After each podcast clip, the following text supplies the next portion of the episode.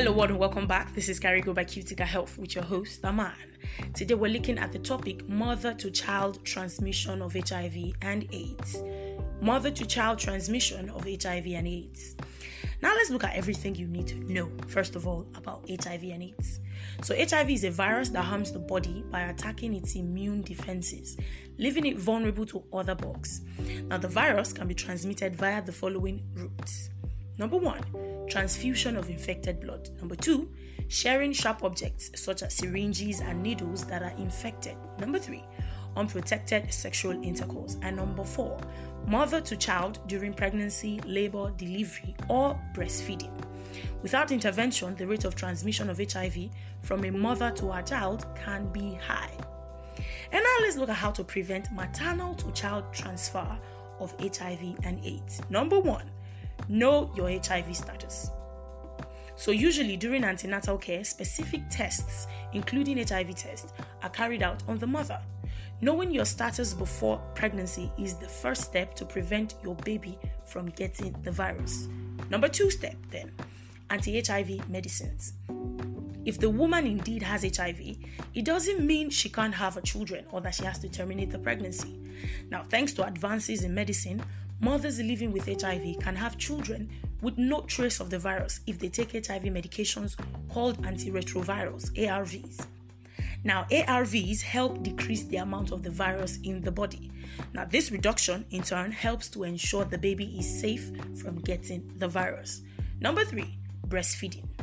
Though babies are recommended to be exclusively breastfed throughout the first six months of their lives, Breast milk also carries a risk of transferring HIV to the baby.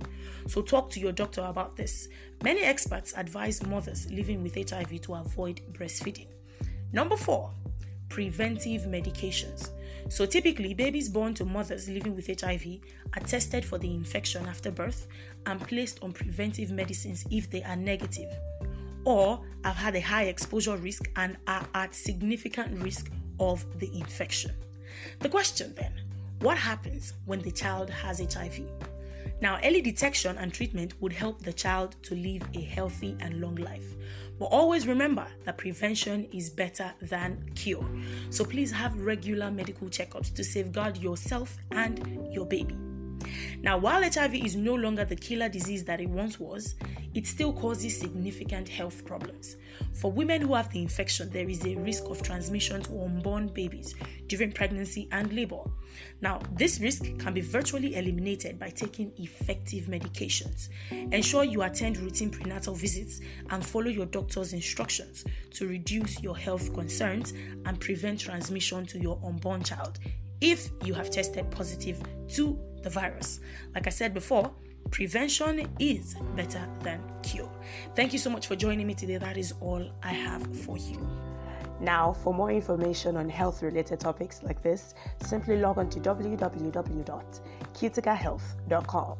That is C U T I C A health.com.